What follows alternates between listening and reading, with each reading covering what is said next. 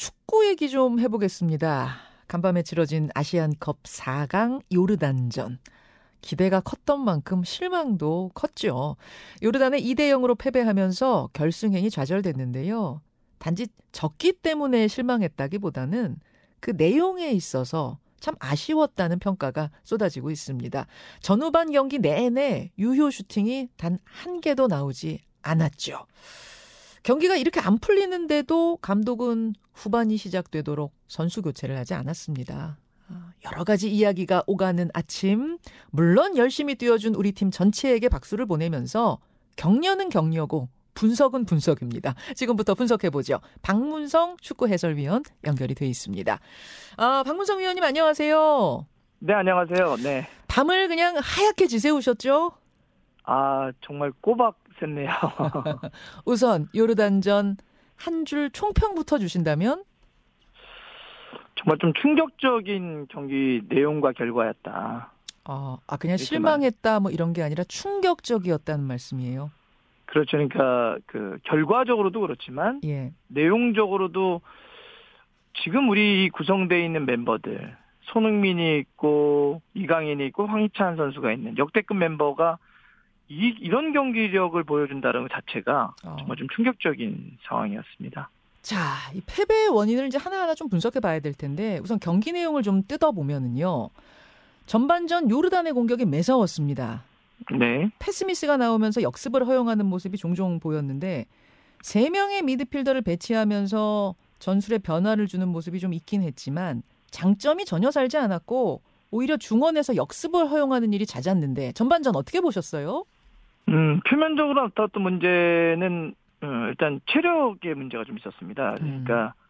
어, 우리 선수들이 잘 뛰질 못하더라고요. 어, 어 16강, 8강 어, 짧은 기간 동안 우리는 두 경기나 연속해서 연장 승부를 펼쳤기 때문에 네. 어, 우리 선수들의 체력적인 문제가 분명히 있을 거라고 예상을 했었죠. 그렇죠. 그래서 체력적으로 선수들이 다 힘들어하기 때문에 간격이 벌어지고 패스를 받을 선수들이 다, 다가오지 못하고 그러니까 우리는 패스는 점점 부정확해지고 음.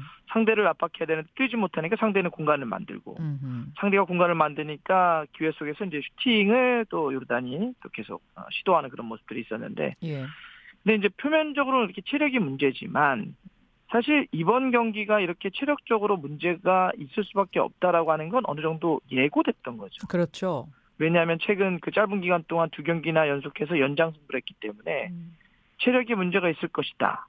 그렇다고 한다면 이 문제 예상된 문제에 대해서 음. 해법을 가져와야 되는 것은 이제 그 감독의 문제인데 그렇죠.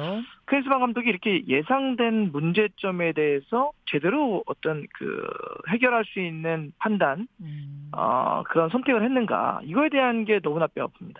아, 체력적으로 이렇게 떨어져 있을 때 어떤 식의 대안들이 필요한가요? 어, 아시안컵 엔트리는 26명입니다. 예. 예, 물론 이제 김승규 골키퍼가 중간에 부상을 당해서 한국으로 돌아왔기 때문에 25명인데요. 우리는 음, 그동안 조별리그 때도 그랬고 이번에 4강전까지 6경기를 치르는데 네. 거의 선발의 변화가 없었어요. 아.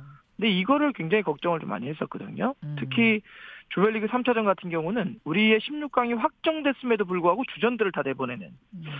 그때도 그랬고 지금 생각해도 그렇고 정말 이해가 되지 않는 그런 판단들을 좀 했었는데 어. 어 그러면 이제 여섯 경기를 그렇게 주전들이 거의 다 뛰었다. 손흥민 선수가 대표적인 예죠. 그렇죠. 모든 경기를 다 선발로 뛰었는데 예. 그러면 오늘 경기 같은 경우는 그 분명히 특히나 최근에 연장 승부를 했기 때문에 음. 뛰지 않았던 선수들로 일부를 좀 바꿔주던지 음. 아니면 전반전에 확실히 선수들이 발이 무겁다고 판단했으면 음. 후반전 시작하면서 또 여기서 또 변화를 준다든지 예. 이런 두 번의 어떤 변화 시점이 있었는데 그 어떤 시도도 하지 않았다는 거죠. 아니 진짜로 저도 그 생각을 했거든요. 전반전에서 네. 경기 흐름이 그렇게 답답하고 안 풀리면 보통은 후반전 시작하기 전에 선수 교체를 하잖아요. 그렇죠. 지금 말씀하시는 게 뭐 정확하죠. 그러니까 많은 팬들이 보시면서 다 느꼈을 지점이라고 저는 생각을 합니다. 어.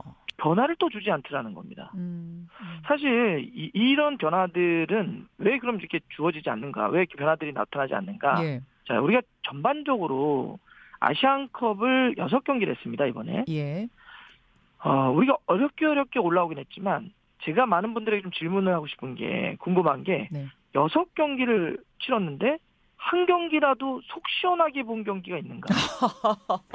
정말 단 한 경기라도요. 아니 뭐 사실은 계속 진행 중이었기 때문에 경 그 대회를 뭐라고 질타는 못하지만 속으로는 다들 그 격려를 하면서도 속으로는 좀 부글부글했던 지점이 아 좀 시원하게 이겼으면 좋겠는데 왜 이렇게 힘들게 속을 태우면서 이기나 왜 다 끝날 지점쯤 돼가지고 이기나 저희 전술이 좀 있긴 있는 건가 우리 선수를 너무 힘들겠다 이런 얘기들 했어요. 그러니까 90분만 놓고 볼게요. 연장 승부 갔던 거나 예. 아니면 예. 추가 시간에 골 터졌던 거 말고요. 90분 경기로만 자르면 6경기 중에 승리한 경기는 딱 한 경기입니다. 아, 그런가요? 바레인, 바레인 경기 때 말고는요. 다 90분 이후에 뭐 추가 시간에 골이 들어가든지 연장전 가서 이기든지 승부차기를 이겼어요. 그러니까 우리가 굉장히 어려운 승부들을 계속 하면서 여기까지 올라왔다는 거예요. 예. 근데 우리가 왜 그러면 이렇게 속 시원하다라는 경기가 없었을까? 사람들이 속 시원하다고 느끼는 것은 이런 거죠. 축구를 보면서 와 선수들이 패스가 딱딱딱 연결돼서 뭔가를 딱 만드네. 음. 정말 멋있는 팀 플레이다. 음흠. 이강인이 패스를 해서 손흥민 선수가 침투를 하고 황희찬 선수와 함께 뭔가를 만들어내서 골이 들어가는 음. 이런 식으로 뭔가 연결과 과정들을 거쳐서 마무리가 될 때 와 멋있다 그렇죠. 이런 얘기를 하죠. 그렇죠. 이제 이렇게 이어지는 과정을 축구에서는 전술이라고 표현합니다. 예. 그러니까 전술이라는 게 뭐 어렵게 우리가 뭐 말할 필요 없이 전술은 결국 약속돼 있는 패턴을 얘기하잖아요. 어. 이런 약속돼 있는 패턴대로 진행된 과정들, 진행된 골이 우리가 얼마나 있을까 음. 생각해 보면 거의 없어요. 음흠. 우리가 그 호주와의 경기 때 정말 극적으로 승리를 했는데 네네. 그게 90분 이후에 손흥민 선수가 PK를 얻어냈고 음. 연장전 가서 손흥민 선수가 프리킥으로 그림 같은 프리킥으로 넣은 골이죠. 맞죠. 다 손흥민 선수 개인 능력에 의존했습니다. 음. 다시 정리하면 네. 결국 선수 개개인들의 능력을 쥐어짜는 형태였어요. 아. 오늘 경기 제가 충격적인 내용과 결과라고 했는데 네. 우리가 아까 처음에 시작하실 때 말씀해 주셨는데 유효 슈팅 그러니까 즉 슈팅이 골문 안쪽으로 향한 걸 유효 슈팅이라고 합니다. 예.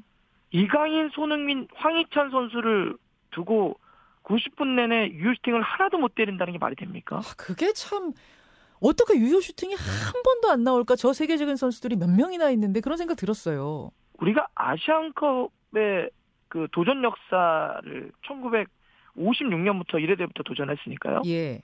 정말 이 긴 세월 동안 아시안컵 역사의 본선 도전 역사에서 예. 유효 슈팅을 때리지 못한 게 이번이 처음입니다. 아, 역사상 처음이라고요? 역사상 처음입니다. 와. 최소한 유효 슈팅이 집계됐던 그 이후로 놓고 보면 역사상 처음이고요. 그러니까 한 골을 넣는 문제가 아니라 그냥 유효 슈팅이라도 한 번도 못 친 것이 이번이 처음이다. 처음입니다. 와.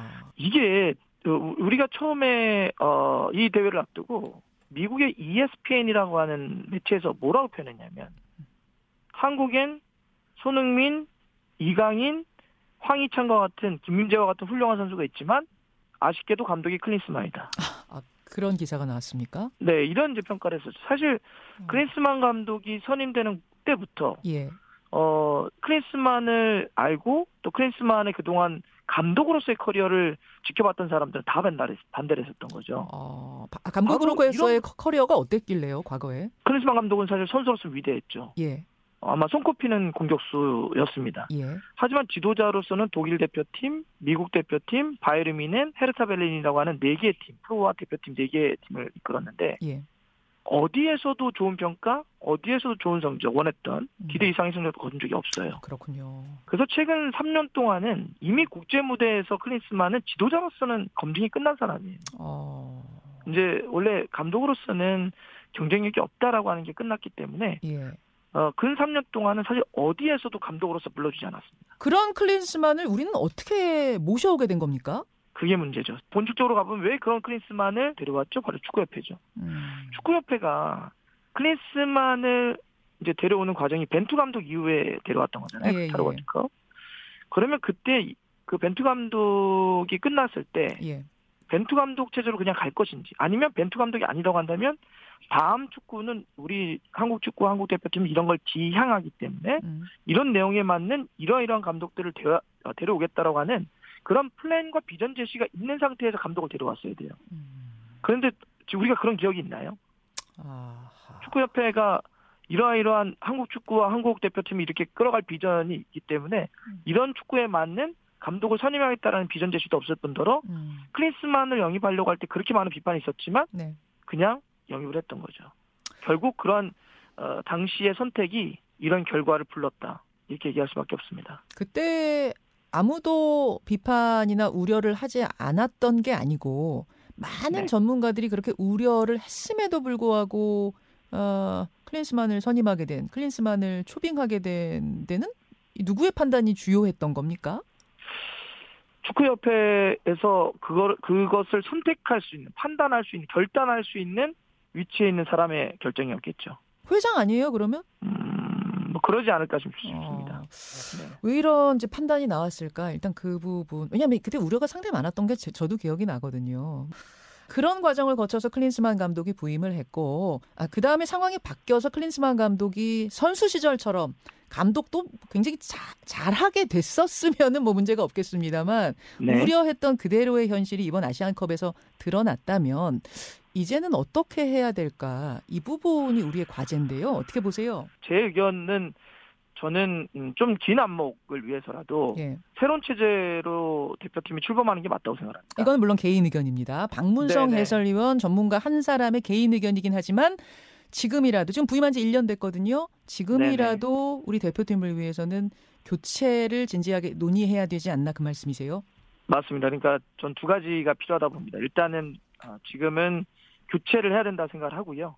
음. 두 번째는 그 근본적으로 하지 않았던 거. 그러니까 우리 한국 축구와 한국 대표팀이 어떤 것 어떤 축구를 지향하는지 음흠.